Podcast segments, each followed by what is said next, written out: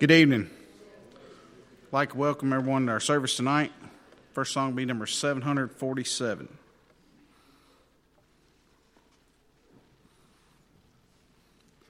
Seven hundred forty-seven. Jesus is Lord, my Redeemer.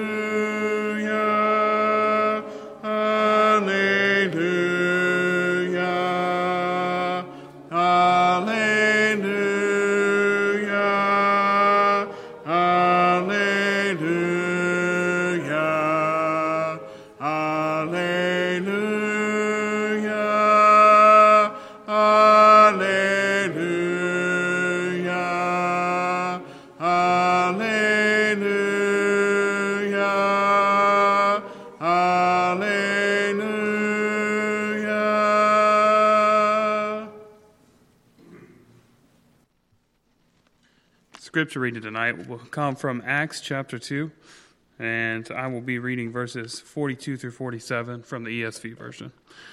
And they devoted themselves to the apostles' teachings, and to the fellowship, and to the breaking of the bread and the prayers. And all came upon every soul, and many wonders and signs uh, were done through the apostles. And all who believed were together and had all things in common. And they were selling their possessions and belongings and distributing the proceeds to all as any had need. And day by day, attending the temple together and breaking bread in the homes, they received their food with glad and generous hearts, praising God and having favor with all the people.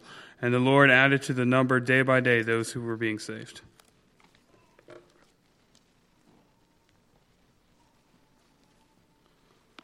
Our song for opening prayer be number 98. Number 98.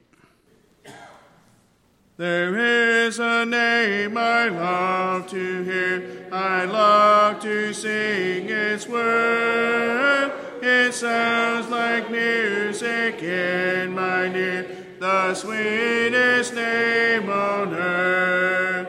Oh, how I love Jesus. Oh, how I love Jesus.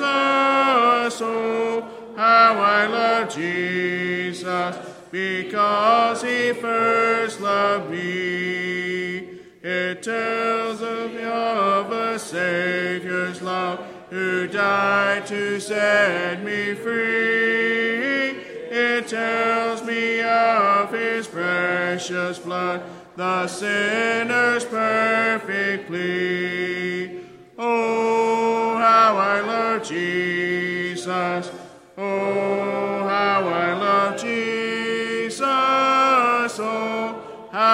I love Jesus.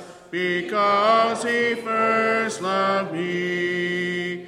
It tells of one whose loving heart can fill my deepest woe, who in sorrow bears a part that none can bear below. Oh, how I love Jesus.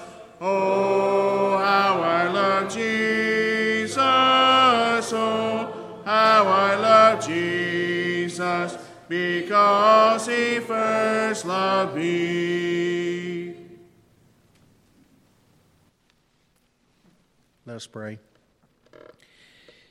Dearly Father, we thank you for this beautiful Lord's Day, and we thank you for allowing us to come together as a band of thy children tonight and sing and study a portion of your word. Dearly Father, we just ask you to please be with Brother Tom tonight. Give him a ready recollection of the things that he has prepared. And Heavenly Father, may we, as students of your word, take the things that he says and apply it to our lives. Heavenly Father, that we can be the shining light that you would have us to be in this dark and cruel world. Heavenly Father, we just thank you so much that Jesus was so willing to come to this earth and live among men and die a cruel death on the cross that we can have a home in heaven thee someday if we're found faithful. Heavenly Father, we just know there's many on our prayer list here at the congregation, and you know each and every one of them. Heavenly Father, we just ask you to heal them if it be your will. You know each and every one of their needs, and we just put that before you. Heavenly Father, we also ask you to please be with all those that are grieving over loss of loved ones, especially the King family. Heavenly Father, just comfort them as only you can. Heavenly Father, we just thank you for everything you do for us, and we just ask you to go with us through this service and everything that we do here will be in accordance with your will. In Christ's name we pray. Amen.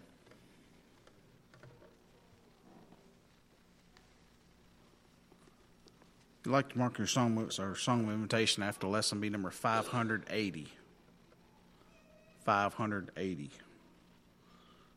Before lesson, stand and sing number 479. 479. I'm satisfied with just cars below, a little silver and little gold. But in that city where the rest will shine, I wanna go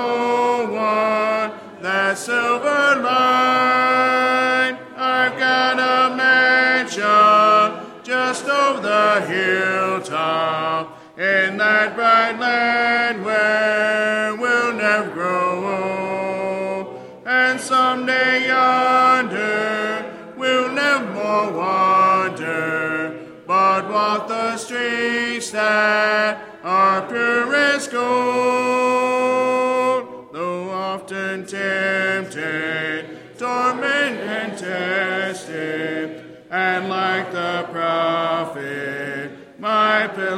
Pillow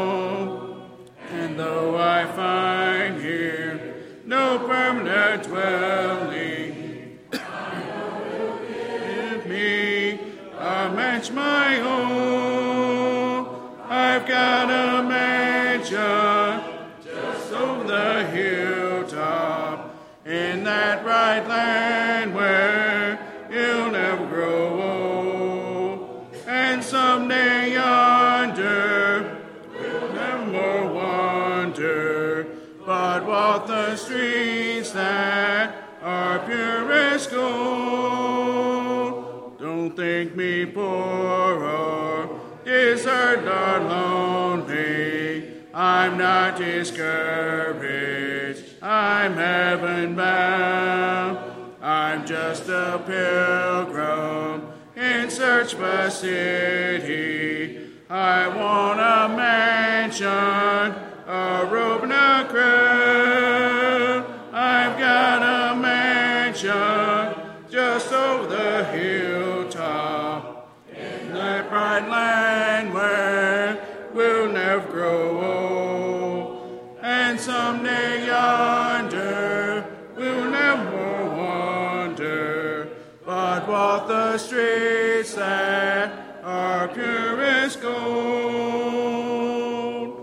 Be seated, please.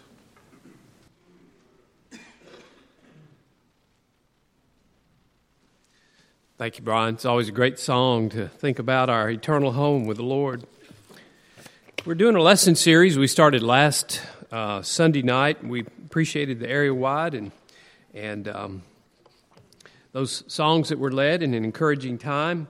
We're talking about grace and rethinking grace. It's uh, it's kind of an interesting subject for us in the church because we did not have the privilege of hearing many lessons on grace or the benefits of grace. And so I think as a result of that, growing up in the church, we tend to maybe be anxious, worried, not confident of our salvation. And, and I, uh, it, it's disconcerting to me when I hear sometimes of our own brethren, maybe who are facing trials or uh, a, a near death experience, maybe undergoing surgery, and they're just thinking, well, how do I know? What if something happens to me? Will I go to heaven? Am I am I really saved? And and so I don't know how you feel personally about that, but I, I think we need to reach a point in our own spiritual life where we do feel confident, we feel joy, we feel excited, anticipate, and can sing songs about being with the Lord and, and feeling that joy here on earth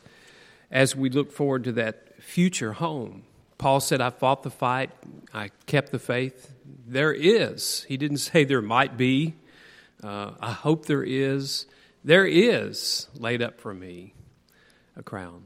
And so he was ready to, anxious to take that crown uh, and, and enjoy his reward. So, rethinking grace. I'm just asking each of you to join me, maybe in a, uh, a walk through the subject where we can think about grace. How can we become more assured of our own grace and more joy filled?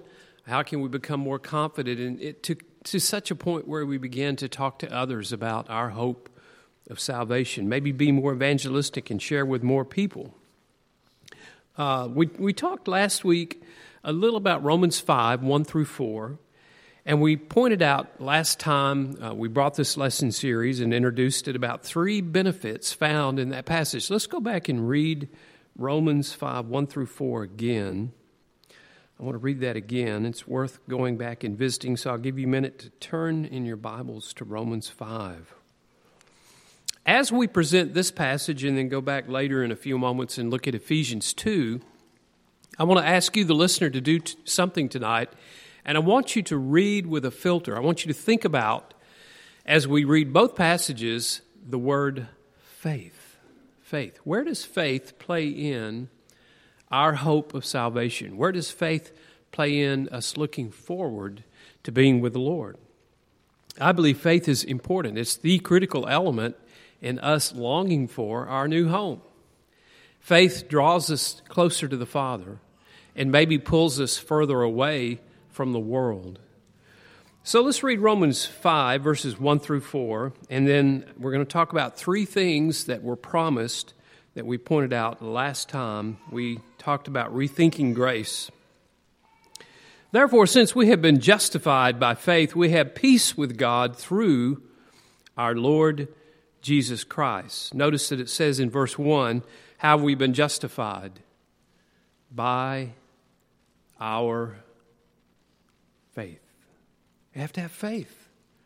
We've been justified by our faith. We have peace with God through our Lord Jesus Christ. Through Him, that is, through Jesus, we have also obtained access by faith into this grace in which we stand and we rejoice in hope of the glory of God. Not only that, but we rejoice in our sufferings, knowing our sufferings produces endurance, endurance produces character, Character produces hope.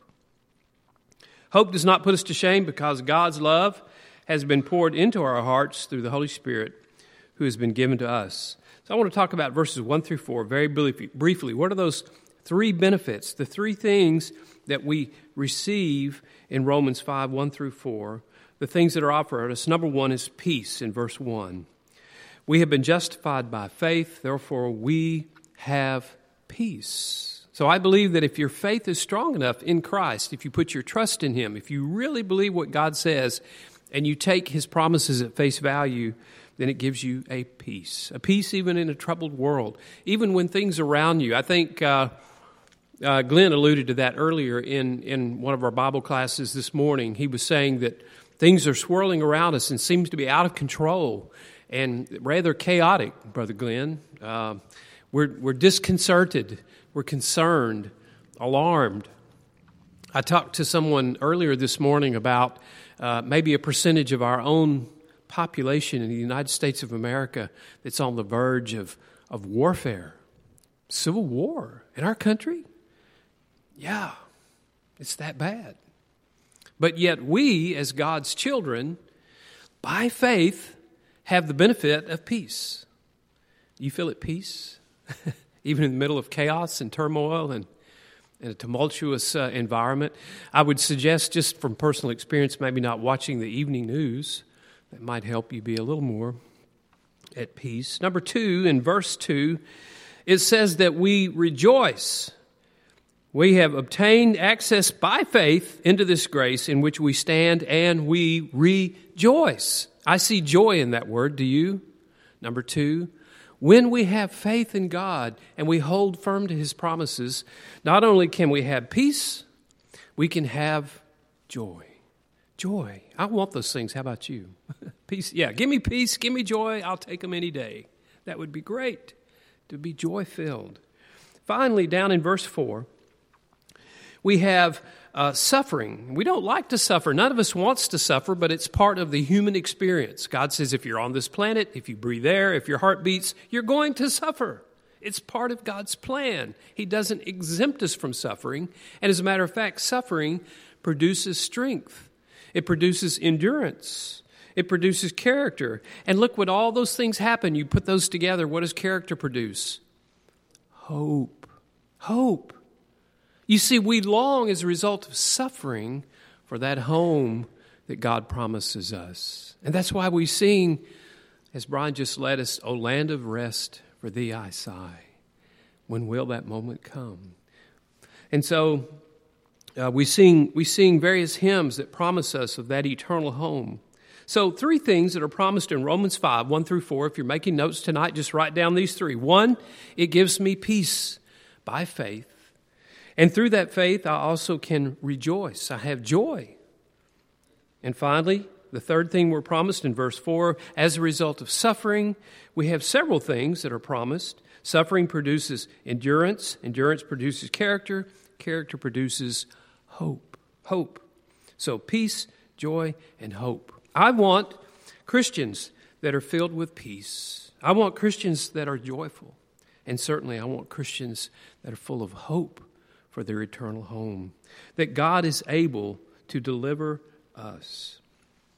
So now, what I want you to do is shift over to Ephesians 2, which is our main text as we go through this lesson series. Let's turn to Ephesians 2, and we're going to look at grace again. We're going to take one more look at it and think about grace. Now, my heading at the top of the Bible says, Grace through faith. You see, faith is that essential ingredient that, that's sort of a bridge that ties Romans 5 together and Ephesians 2 together that we'll never be assured of our own salvation unless we first have faith. Is God able to do what He says He will do? Will God keep His promises? Has God really made a home for me that will be an eternal home for those saved and washed in the blood of Jesus? Do I have faith?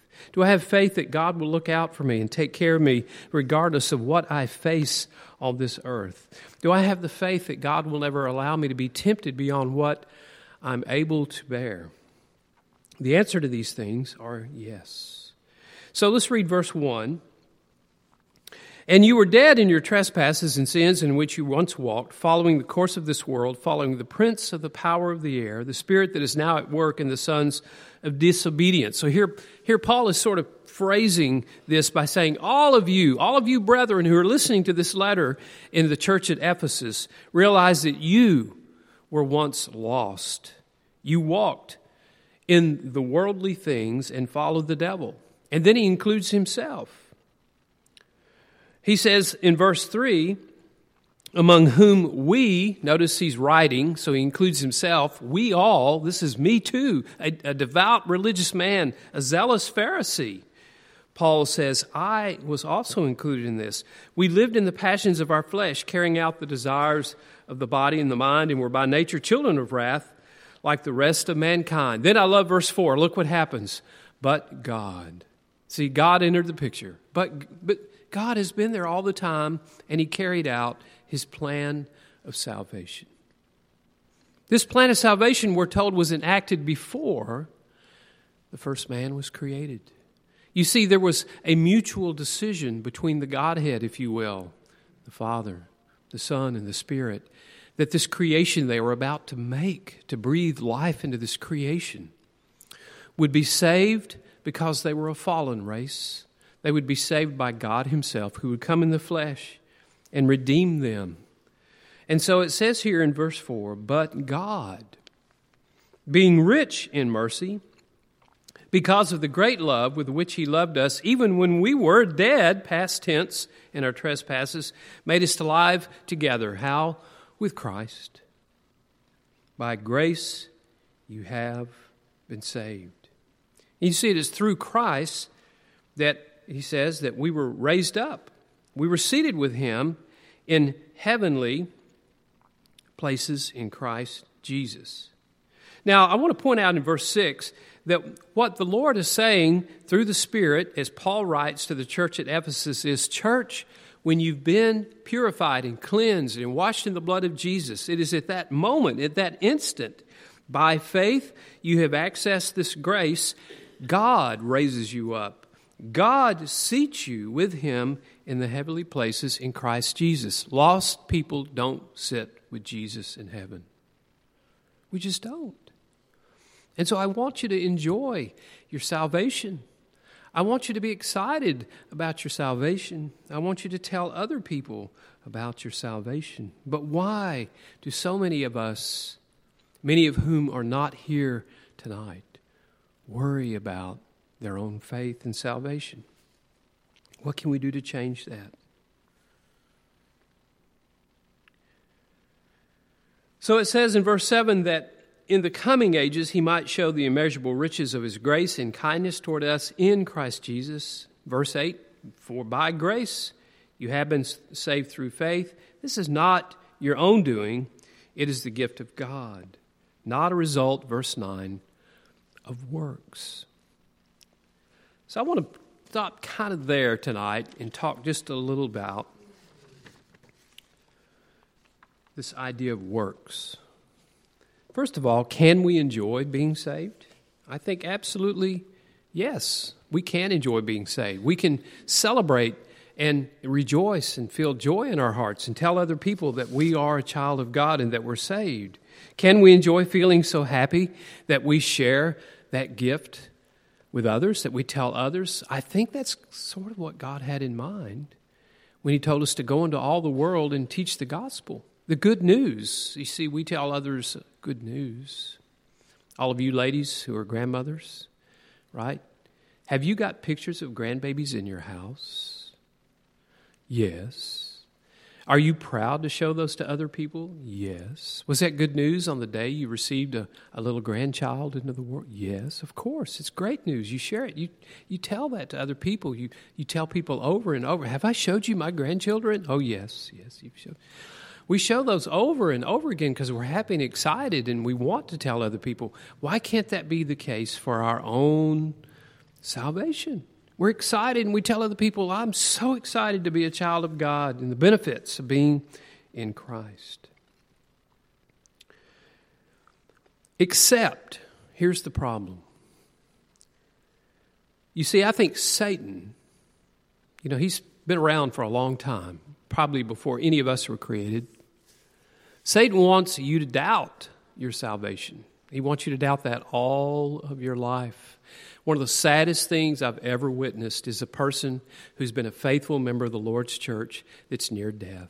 And they begin to weep and say, I just don't know. I just don't know if I'm going to go to heaven. I'm like, wow.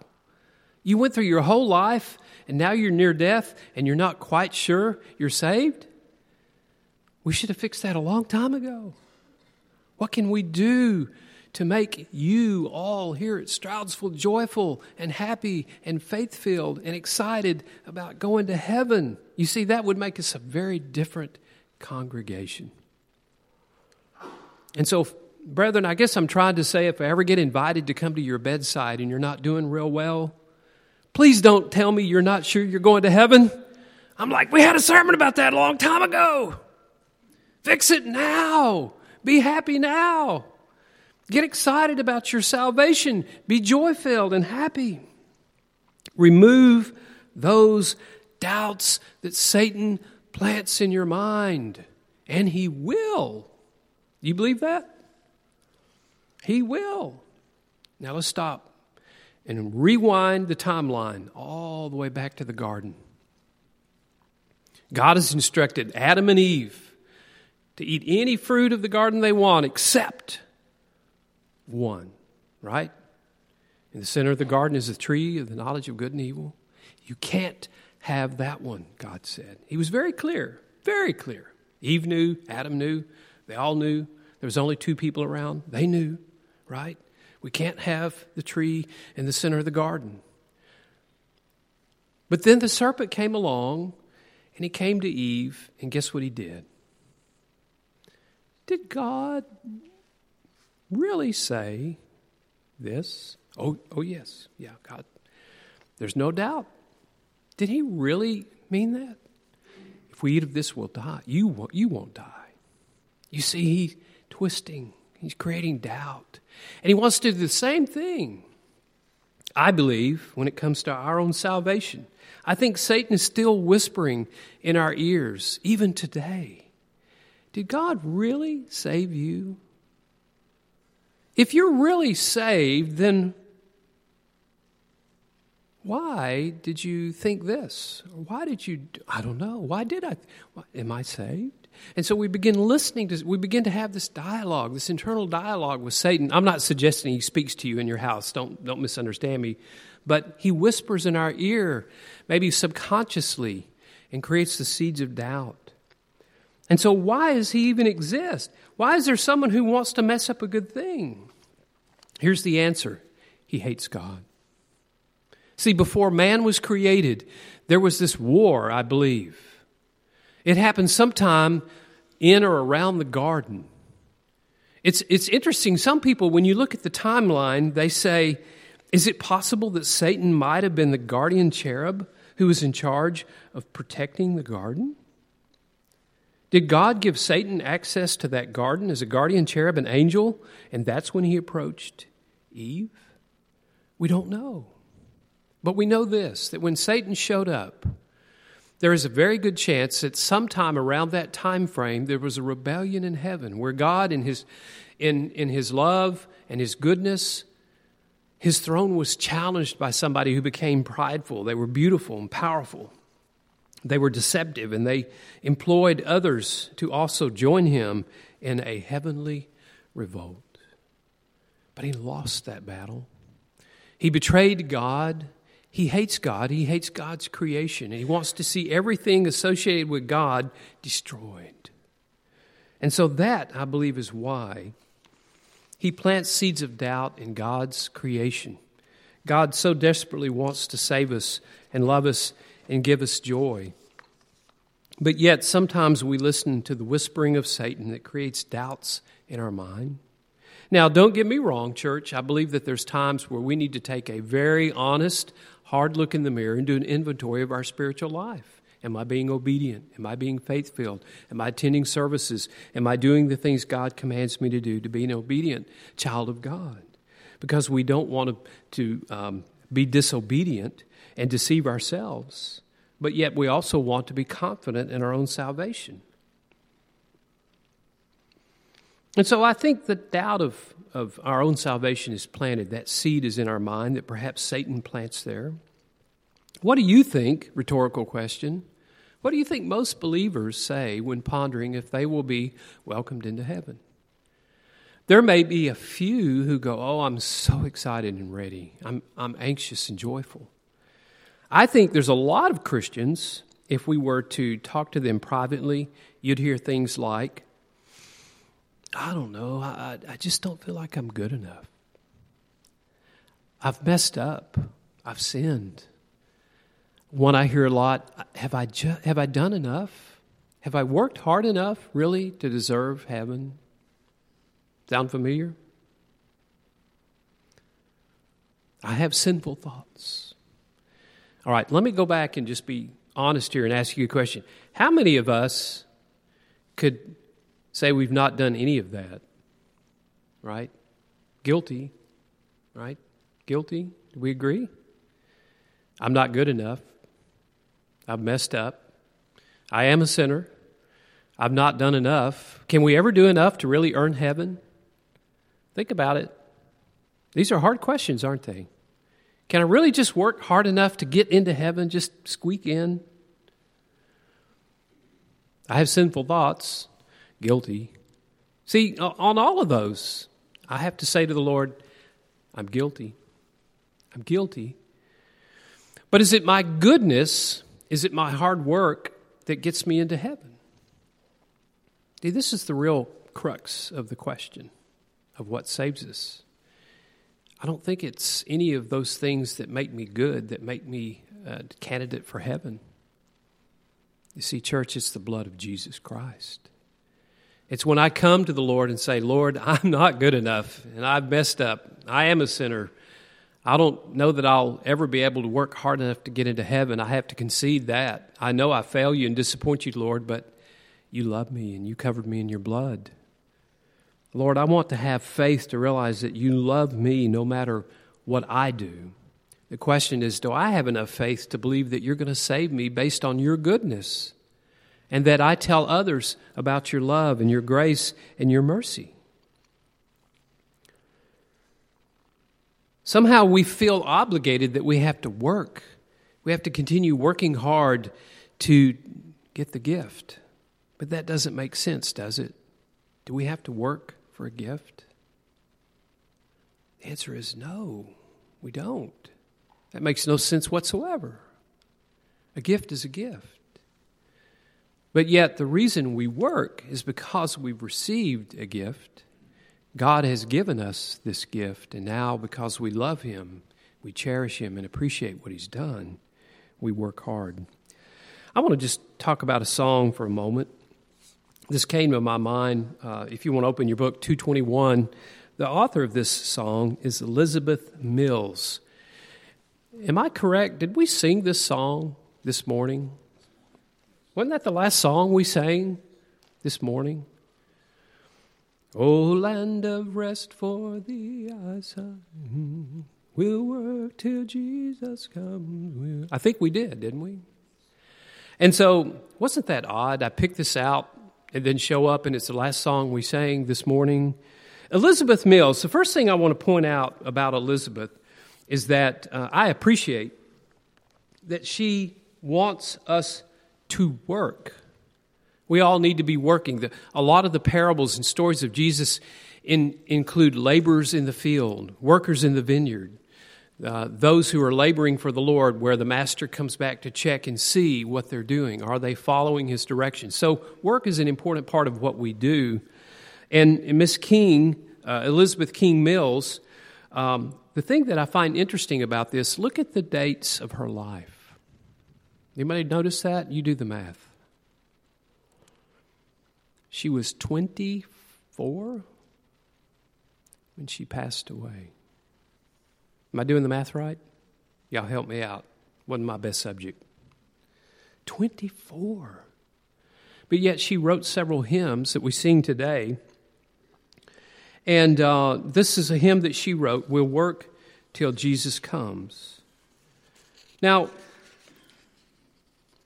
I thought as I was researching her and the song, it says, here's an excerpt from the website. The authoress was early called to the realms of the blessed. This is a song she wrote, of which she sang so sweetly, and that she wrote this hymn a few weeks before her death. I, I just think that's a fascinating story. I'd like to learn more about this woman. Now, unfortunately, when you research her biography on the internet, you can't find a picture of her. You really don't know much about her other than a young woman who lived in England and her husband served in the parliament. He was a government official. But there was something very special about this young woman that she longed to be in heaven. She longed to be with the Lord. She wrote hymns. One of the hymns that she was dearly loved for was Realms of the Blessed, which I've been told was a children's song. But then she wrote uh, We'll Work Till Jesus Comes. Let's sing that stanza. I have the refrain up here on the next slide. We'll work till Jesus comes, we'll work till Jesus comes, we'll work till Jesus comes and we'll be gathered home. Great song. I love that song. Here's the question Do we work to be saved Or do we work because we love the Lord and we've been saved? See, that's really the question. I, I want to challenge each of you to think about why do we work? Now, I don't know what they taught back in the 1800s when this young woman was alive. And I don't know how much they really understood grace. Now, I looked at the stanzas on number 221, stanza 1, 2, and 3, but I found a stanza in her original song that's not included in our text. Isn't that interesting? A lot of the songs, by the way, that we don't have in our book, uh, there's stanzas that weren't included. Here's one I want to share with you No tranquil joys on earth I know, no peaceful sheltering dome. This world's a wilderness of woe. This world is not my home. That's kind of sad. It's almost a little bit depressing if you think about it. And I, I don't know, I, I, I would love to be able to sit down with this young woman, either on this side of the earth before she passed, or, or maybe in the future, and talk to her about her understanding of joy and peace and, and being with the Lord. She may have really longed to be with God and was kind of not so happy in this world. I don't know. Maybe she didn't feel the joy of her own salvation, but for whatever reason, uh, she left this earth at the age of 24 and left some legacies, some songs for us to sing, including ones we sing today at Stroudsville. No tranquil joys on earth I know. I don't know what she struggled with, but that's kind of a dark statement. No peaceful, sheltering dome. There's no shelter of protection that allows her to enjoy this life. This world's a wilderness of woe. Did she have a good day? I don't know. But she says at the end, This world is not my home. I don't know. Maybe the Lord took her home early because he saw a woman of great faith. But I want to ask a question. So we go through a difficult life, we struggle, but can we find joy in being saved even on this earth? Can we? I think that's the idea. I think God wants us to be happy about being saved even in a difficult life. Jesus talks about enter ye the narrow gate. Now, let me ask a quick question, another rhetorical question. Is the narrow gate an easy path? What do you think? Enter ye the narrow gate. Was that the way the majority of the world wanted to go, was a narrow gate? No. We're told the narrow gate brought hardship to the one who enters it. The narrow gate requires labor in his field, it is difficult. We're told that the faithful are assured that there will be suffering, just like Jesus, our Master. You see, when you come on board and become a disciple of Jesus, you're guaranteed suffering.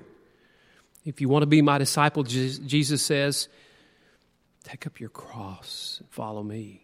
Put yourself to death. Deny yourself those fleshly pleasures that you may have pursued before. So, what makes this life enjoyable? I think what makes this life enjoyable are two things. One, the hope and the joy of our own salvation, which we should not doubt. We should rather be excited about it. And two, longing to be in heaven, which is a guaranteed for us. That and the indwelling of His Spirit, which gives us peace and joy. So the faithful are assured suffering.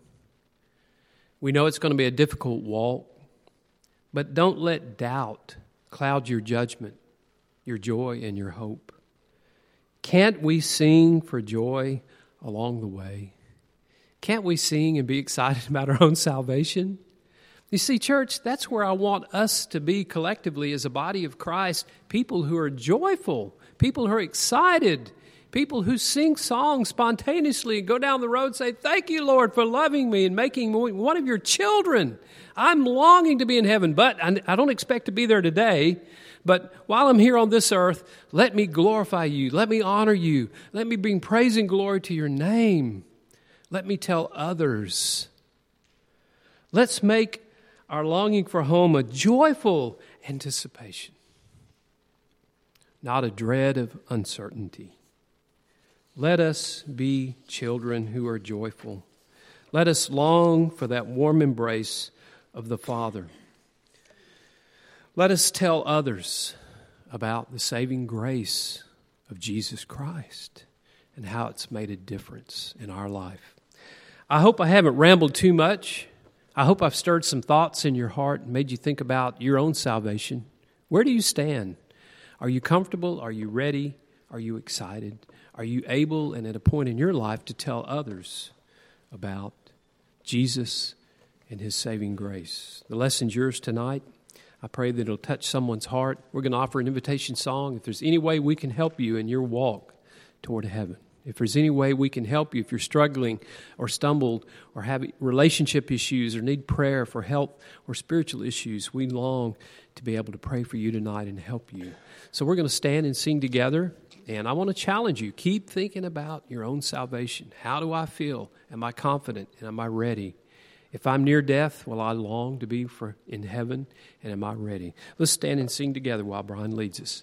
Why Jesus waiting, waiting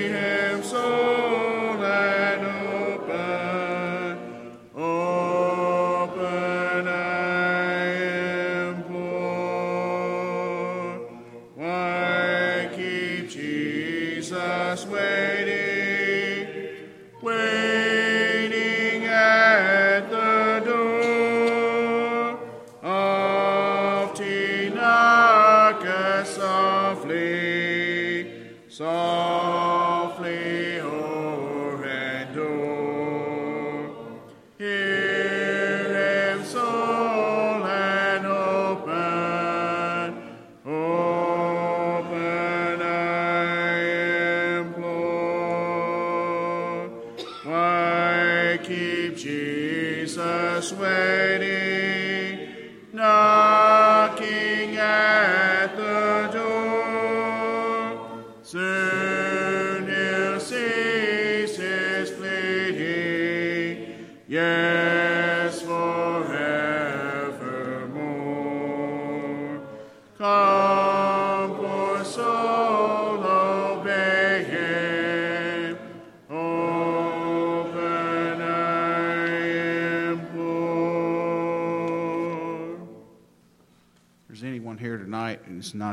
to take a Lord's Supper today, you go to room one.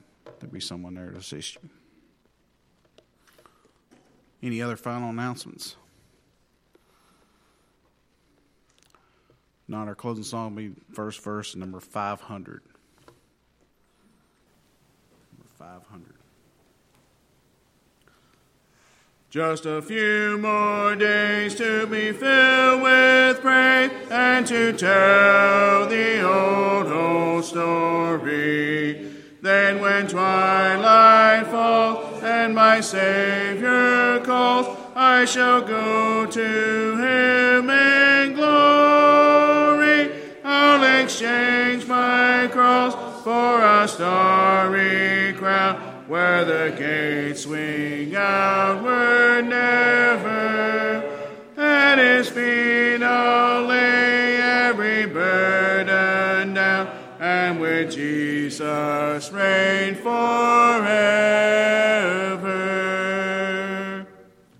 Will you bow with me, please? Most gracious and loving Heavenly Father, we're thankful again for another opportunity to come together and worship you. Pray that you will help us to think upon the things that we've learned uh, this morning and this, this evening. Please help us to be confident in our salvation. Help us to show others the joy that's in our lives. Help us to be the shining light that you'd have us be in this dark and cruel world which we live, that others may want to come to you for it's everlasting too late. Help us never be ashamed of the gospel. No matter what the consequences here on earth, we will be victorious if we follow you till this life is over. Father, we're so thankful for Jesus and his willingness to come this earth and live a perfect life as a man, to overcome the many temptations he was he faced, to ultimately give his life up on the cross for remission of our sins. Help us to never take this sacrifice for granted and realize without this death, burial, and resurrection, we would have no hope of eternal life.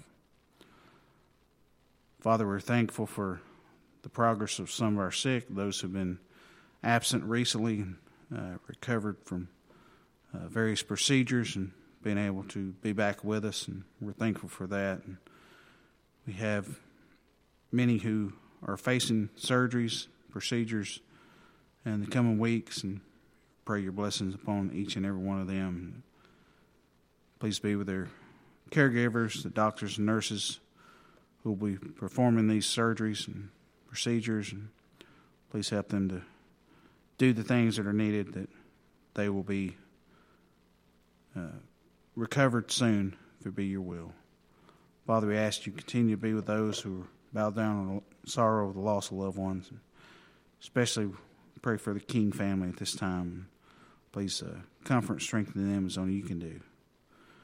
Father, we ask you be with us as we're about to separate and go out into the world and pray that you will help us to live in such a way that is pleasing and acceptable in your eyes. Please forgive us when we fail you so many times. These things we ask in Christ's name. Amen.